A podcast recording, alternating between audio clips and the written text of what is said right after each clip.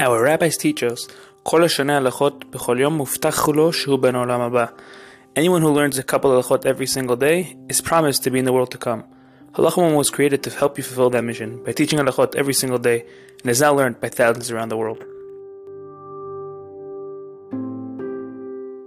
Welcome to Halacha Moment. Today's Halacha Moment is dedicated to Hilfah Hashem Avchana Batzim Afega. May Kadosh Baruch grant with Hilfah Hashem Abakovimen. Baruch Hashem, we have concluded discussing many halachots pertaining to the the melacha of tzad, trapping on Shabbat. Now we B'ezrat be discussing the melacha of shochet, of killing, slaughtering on Shabbat. Today's question is, what exactly is the melacha of shochet?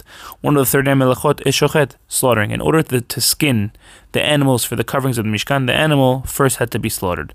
The melacha of shochet, shochet is not limited to just slaughtering the animal, and it includes any method of killing a living creature. Even causing a mortal injury is considered shochet even if the creature does not die until after Shabbat. Similarly, even killing a mortally ill animal is not prohibited, is not permitted.